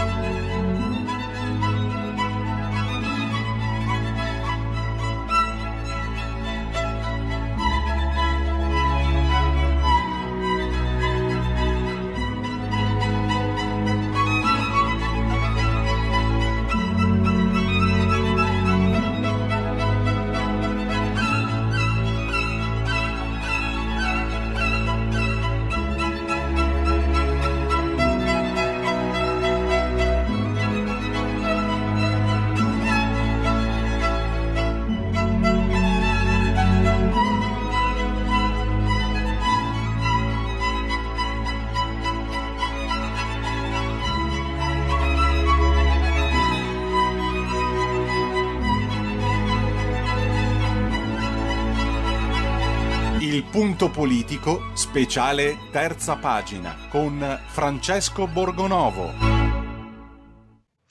Allora, ve lo dicevo, abbiamo anche un po' accennato ieri il gineceo progressista in subbuglio, ma chiedo subito al nostro ospite che saluto e ringrazio, Francesco Borgonovo, benvenuto, ma è quota rosa o poltrona rosa? Sto parlando delle donne progressiste che si lamentano perché il PD non ha avuto ministeri per le donne.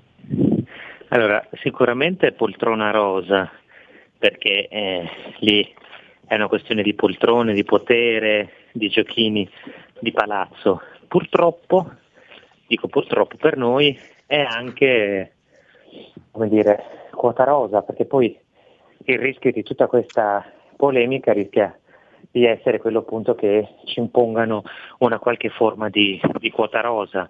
E la cosa inquietante è che già comincia a parlarne la ministra della famiglia Bonetti, anzi pardon, il ministro della famiglia Bonetti, ne parla il sindaco di Milano Beppe Sala, quindi già cominciato sto cancan delle quote rosa che mi lascia come dire parecchio dubbioso e anche un po' inquietato.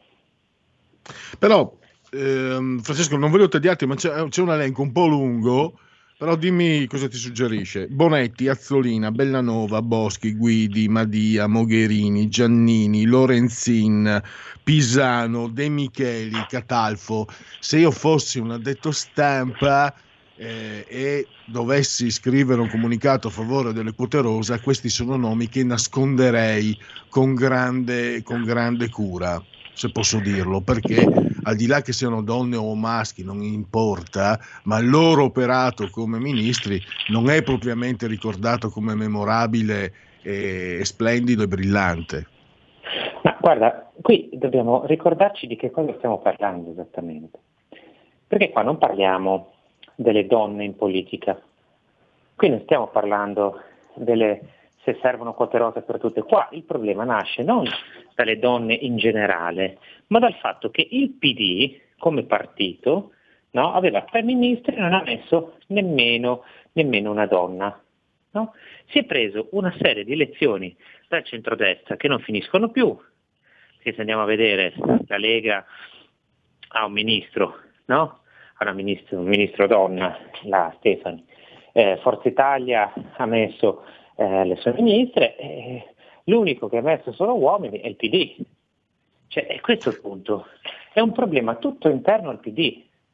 Cioè che se la sta cantando, se la sta suonando e sembra diventato il problema dell'Italia. Al massimo sarà un problema del PD che non vuole mettere le donne.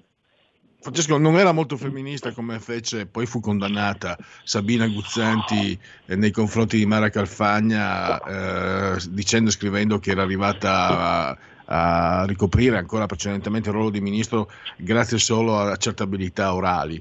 Anche quello, insomma, come quota rosa non è una bella lezione. Ma guarda, ma poi è sempre così, cioè, qui il problema sono le... Eh, competenze delle persone, no? quello che è una persona in grado di fare, è il fatto che sia legittimata politicamente dal consenso degli elettori. Punto. Questa è la questione. Poi che sia uomo o donna, poco cambia. Cioè, è parte che non è detto da nessuna parte che una donna faccia gli interessi delle donne. No, perché eh, cioè una donna incapace o una donna sfruttatrice o una donna violenta eh, non fanno gli interessi delle donne. Cioè, eh, volete il caso, proprio l'esempio di studio, guardate Trump.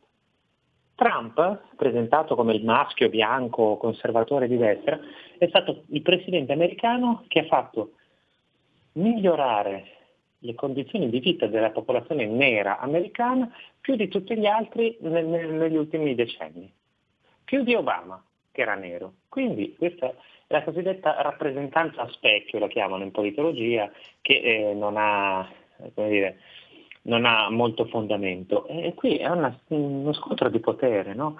anche perché poi ci sono delle donne che eh, non vengono mai percepite come tali, cioè eh, si fa tanto femminismo no? per le donne di sinistra, poi però quando viene attaccata, insultata, eh, sbertucciata e quant'altro una donna di destra, non c'è uno che alzi la voce per dire oh ma cosa state facendo? Siamo sempre lì, no? sempre la questione della superiorità morale. Però tu hai osservato che potrebbero marciarci sopra per uh, in qualche modo condizionare, indirizzare eh, eventuali scelte del, del nascente governo. Eh, ma questo è quello che fanno sempre, no? questo è un giochino di potere. Cioè cosa fanno? Adesso fanno tutta questa manfrina, è già uscito il segretario del PD a dire ah, diamo tutti i sottosegretari le donne, poi ci sono le donne di sinistra che hanno le offese e dicono no, noi dobbiamo rifiutarli e eh, io voglio vedere a parte chi li rifiuterà, perché poi è tutto un gioco per dare posti e altre prebende a un po' di persone amiche degli amici, no? perché questo è il succo, cioè le donne normali da questa battaglia, le persone comuni come me, che, da tutto questo e come le tante donne che suppongo ci stiano ascoltando, cosa ci guadagnano tutta sta roba? Niente, assolutamente niente, cioè se vuoi migliorare le condizioni delle donne devi per cominciare far ricominciare la gente a lavorare, no? magari aprire le piste da sci, magari evitare di terrorizzare la popolazione, cioè le stesse cose che sta facendo, le, cioè l'esatto contrario di quello che sta facendo adesso la sinistra, perché questo sta facendo Poi, la sinistra. Diciamo che di rimpetto avrebbero un esempio Giorgia Meloni, segretario di partito, se avesse accettato di entrare nel governo sicuramente, le, non dico lei, insomma non ha importanza lei o meno, comunque eh, è, cioè, è curioso questo, no? una, una, sorta di, di nemesi che siano esponenti di destra o di centrodestra che smentiscono il, um, la loro eh, presunta protesta sessista. Beh, ma guarda, voglio dire, cioè, di esempi è pieno. Eh, io ricordo cioè, di donne che sono, hanno occupato dei posti senza fare tanta cagnara, senza fare femministe d'accatto e queste cose, il centrodestra è pieno, no? Eh, penso alla Lega, c'è stata il ministro, il ministro Locatelli che ha fatto, purtroppo è rimasta poco, però è, è una che si è fatta... Scusami Francesco, lo, voglio ricordare, nel 1993 eh, la Lega non c'era l'elezione diretta, comunque espresse il presidente della regione Friuli Venezia Giulia che al tempo era Alessandra Guerra, che poi è passata al PD anni dopo, ma quella è un'altra storia. Comunque eh, era una donna. Dire, nel 1993, 27, 28 anni fa. Vogliamo ricordare il Presidente della Camera? E adesso non è che ci sono le lezioni da prendere no? Da, da, dalla sinistra, perché poi la sinistra fa questo, cioè poi svela i suoi meccanismi. E quali sono i suoi meccanismi? Fregnare per le minoranze e poi fregarsene quando è il momento di avere il potere. Poi ripeto, eh, cioè io non credo che, voglio dire, se avessero messo la Cirinna la Boldrini avrebbe fatto meglio di Orlando, avrebbe fatto tanto uguale se non peggio. Quindi cioè, il, mio, il, mio, punto, come ho detto, anche io sono molto dispiaciuto che ci siano tre ministri del PD, ma quello che mi dispiace è che siano del PD, non che siano maschi. E in chiusura, uh, Francesco, magari rischio sempre di ripetermi, però questo, um, questo starnazzare, ah no, no, scusa, prima ti voglio, voglio chiederti, e Beppe Sala cosa c'entra? Perché è intervenuto? Perché eh, sinceramente eh, il suo è sembrato un... Io ho detto, eh, presentando questo argomento ai, ai, agli ascoltatori, che è sembrato un chicchirichì femminista che ha ancora messo in più in evidenza un pollaio eh, francamente poco, eh, poco esemplare. Ma guarda, Beppe Sala ovviamente come in tutte queste pagliacciate ideologiche, no? lui deve dire la sua, perché figurati se, se, c'è un dibattito sul ruolo delle donne dove tutti adesso non vogliono dire la loro opinione, no? chiaramente anche Beppe Sala ha detto la sua e ha detto che vuole trasformare Milano nella città della parità. No, allora io ripeto quello che ho detto, la parità serve per tutti i cittadini, cioè ci devono essere delle persone che non sono danneggiate no, da, dalla predominanza di altre. Allora a me pare che in questi giorni le persone danneggiate siano i ristoratori che sono costretti ha delle restrizioni molto pesanti, i baristi che sono costretti a delle restrizioni molto pesanti, tutte le persone che lavorano, penso anche ai tassisti a cui si è ridotto eh, il carico di lavoro e non di poco, penso a eh, tutti quelli che hanno dei negozi, penso alle palestre, alle piscine, eh, tutte le attività sportive, cioè queste sono le persone che adesso hanno bisogno di parità, maschi o femmine che siano, e uscirsene fuori col fatto di dire faremo eh, quote rosa, faremo provvedimenti per le donne per dare la parità, è una cosa offensiva, è una roba ideologica che significa che queste persone non vivono nella realtà. cioè non capiscono quali siano i problemi reali della popolazione. Cioè, eh, poi eh, dico questo, poi mi taccio, cioè, quando tu dici no, ah, mi dispiace per le donne danneggiate, bene, che cos'è che danneggia le donne? Io mi domando, ma non ci sono donne che lavorano negli impianti sciistici? Non ci sono donne che gestiscono alberghi in, eh, in, nelle nostre montagne? No? Non ci sono donne che fanno questo? Non ci sono donne che gestiscono bar e ristoranti nelle nostre montagne? Secondo me ce ne sono un bel po'. E allora perché invece di pensare a queste cazzate, scusa il termine, delle ministre del PD, peraltro, del PD, non pensate a garantire a queste persone che magari sono madri o che magari sono donne in carriera o che magari sono donne che, che, che si sono fatte un mazzo così per farsi una loro attività, perché non consentite a queste persone di avere la parità e di lavorare? Questa è la domanda a cui devono rispondere, no? Le minchiate su, scusami, ma queste robe mi fanno veramente arrabbiare, non tutte queste scemenze sulla parità di genere che non servono a niente. No? La parità ma di genere. Secondo me, beh, io sono ancora più incavolato di te, perché vedo che parlare di questi temi speciosi in momenti così gravi con una, appena avuto una crisi di governo, cambio di governo, il Covid, eh, le chiusure, le persone che eh, non, non hanno, cominciano veramente a non averne più, eh, la, il blocco dei licenziamenti che potrebbe venire meno tra una quarantina di giorni. A me dis- c'è quello che oh, dispiace, fa no, fa di più, fa incazzare è che non vengano messe alla berlina, cioè che non ci sia, a parte ovvio la, la verità, insomma, e tu, però io mi aspetterei che anche, anche, tra coloro che vengono abbondantemente nutriti dal sistema, se non altro per, per uh, autotutela, si denunci una, una uh, situazione di questo genere. Perché io non, non profetizzo nulla e poi ti lascio, Francesco, per concludere i tuoi impegni se le cose dovessero andare veramente per il peggio, e veramente speriamo proprio di no, perché va, dopo va per il peggio per tutti, eh? cioè io le vedo infilzate dal popolo incazzato nero. Cioè, io vedo il popolo che dice cosa mentre io morivo di fame, non avevo lavoro, voi parlavate delle quote rosa? Io veramente vedo, vedo il popolo incazzato nero che corre dietro perso- questi personaggi col bastone e che è, sarebbe un momento di sconfitta per tutti, però, in ogni caso.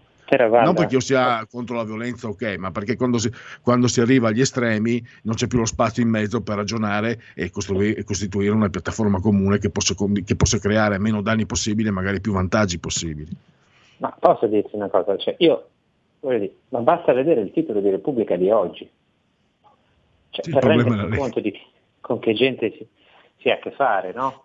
Cioè, par- allora, pronti via, pronti via, i due le due cose che ha fatto la sinistra no, per iniziare a fare il governo, no, per il bene del paese, tutte queste cose qua, quali sono state? Allora, la prima, l'uscita di Ricciardi, no? di Ricciardi, per dire che ci voleva un nuovo lockdown, quindi spaventare ancora la popolazione, bla bla bla, e poi dire che bisognava chiudere gli impianti da sci. Prima cosa. Seconda cosa, il dibattito sulle quote rosa perché mancano le donne del PD. Ok? Oggi qual è il titolo di Repubblica? La Lega già crea problemi. La Lega è già un problema. Cioè, capito? Questo è il metodo che hanno di ragionare. Cioè, la, i problemi li ha creati Salvini. Come? Ricordando che forse c'è un po' di gente che vuole tornare a lavorare, no? mentre loro sono lì a discutere del quote rosa. Cioè, questa è la cosa secondo me incredibile.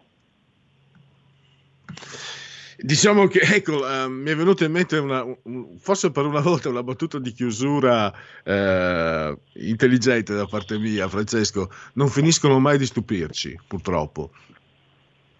No, purtroppo guarda, non stupiscono mai, questo è il punto, perché sono sempre uguali a se stessi, sono sempre la stessa roba, non ce la fanno, cioè anche quando lui eh, veramente, scusatemi, mi va di traverso quando parlo di, del PD.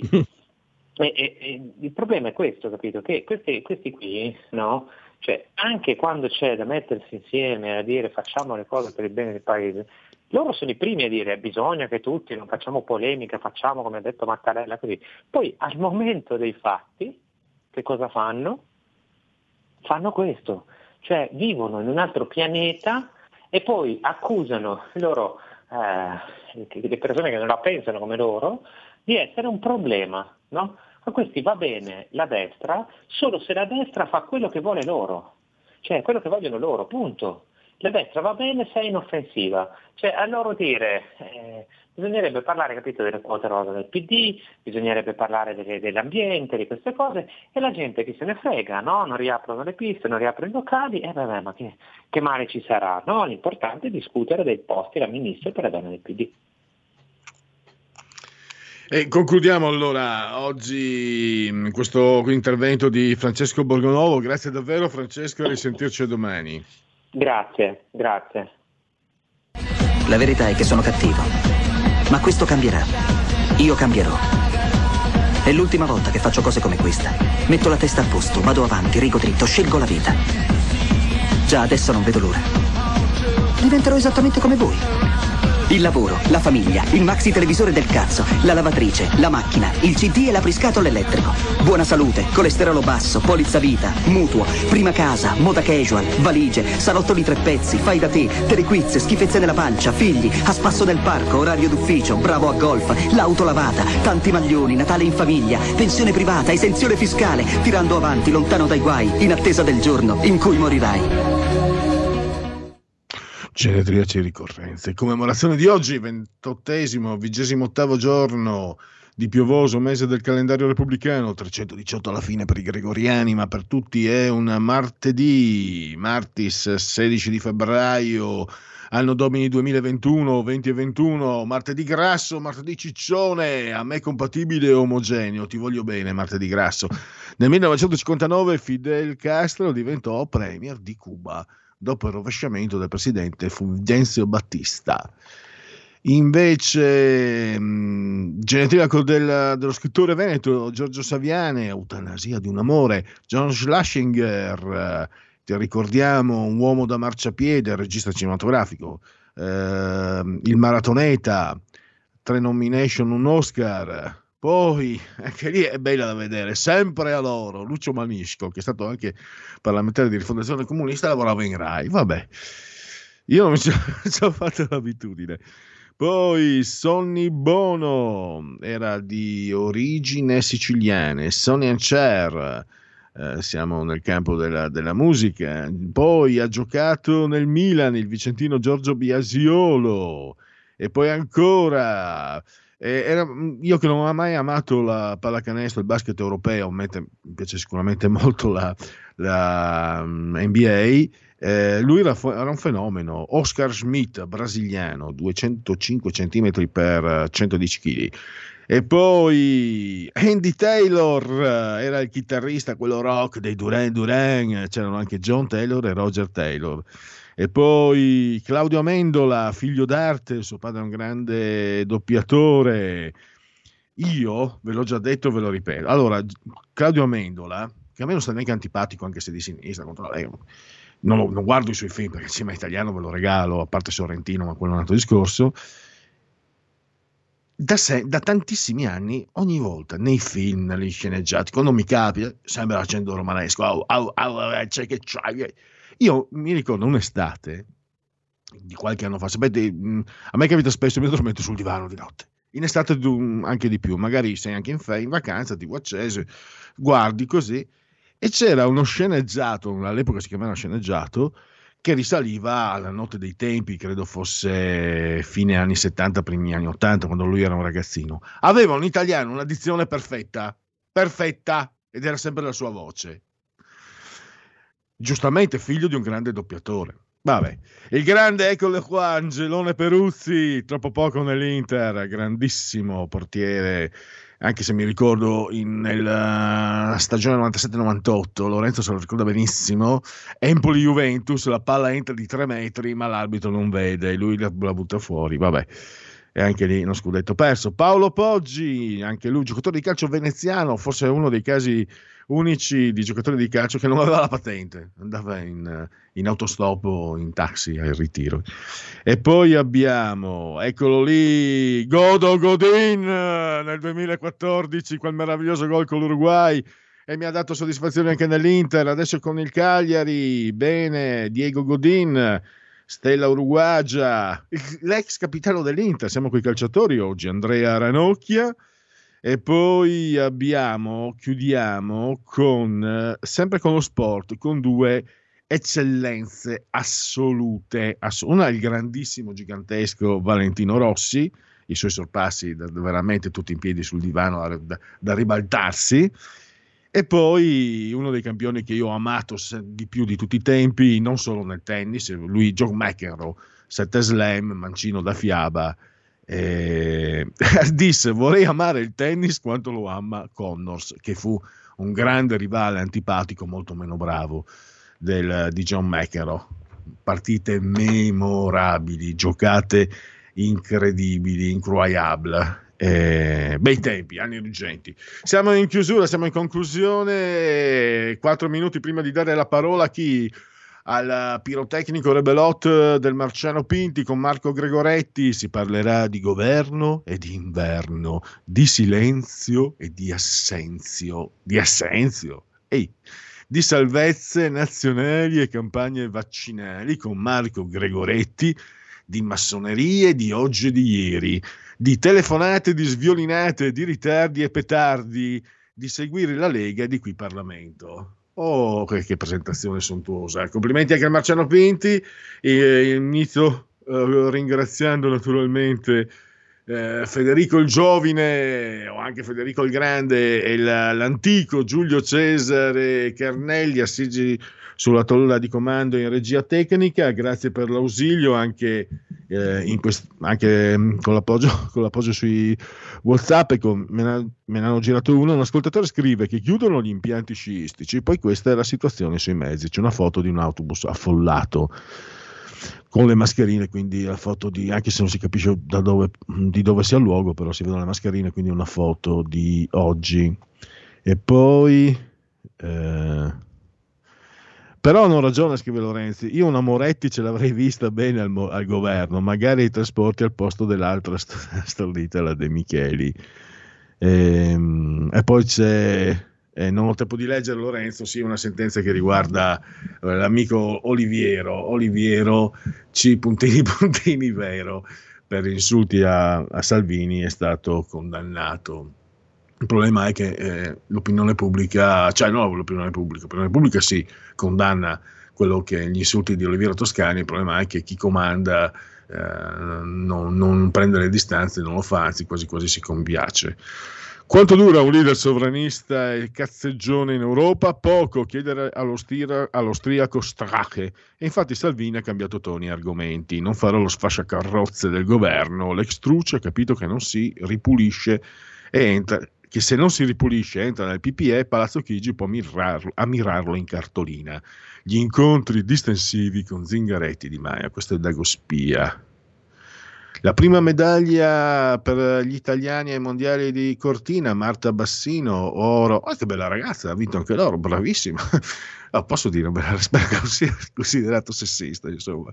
Spero che non si offenda, tanto sono vecchiazzo, è, una, è un'osservazione puramente estetica, senza, senza impurità, eh, mi raccomando. Eh, la realtà è meglio della commedia all'italiana, sempre da Dagospia. Il marito torna prima a casa e l'amante della moglie si lancia dal balcone per non farsi legnare, ma finisce in ospedale. Una notte di San Valentino indimenticabile in provincia di Salerno. Il coniuge è tradito, accompagnato dal padre e dal fratello della moglie, con ogni probabilità già sospettavano del tradimento. Ecco com'è finita. E chiudo con uh, un messaggio che mi è arrivato da eh, da Marisa che sì, sono d'accordo con Marisa praticamente riporta l'ostilità che secondo lei ha Mattarella nei confronti di Salvini, mi sembra che non abbia neanche fatto molto per nasconderla, non gli ha mai dato l'incarico nel 2018, lo ha tenuto lontano adesso, eh, si è sempre abbandonato a dichiarazioni francamente eh, da, da, da, arcobaleno, da, da Boldrini nei confronti degli immigrati, che sembravano delle provocazioni tra l'altro e Salvini non c'è mai cascato, però lui ha insistito. Sì, sono completamente d'accordo con te e questo secondo me è lesivo della democrazia, insomma, se l'arbitro ti fischia sempre contro e eh, non va mica tanto bene. Ci fermiamo, buon proseguimento e grazie ancora per aver scelto RPL. Avete ascoltato Il punto politico.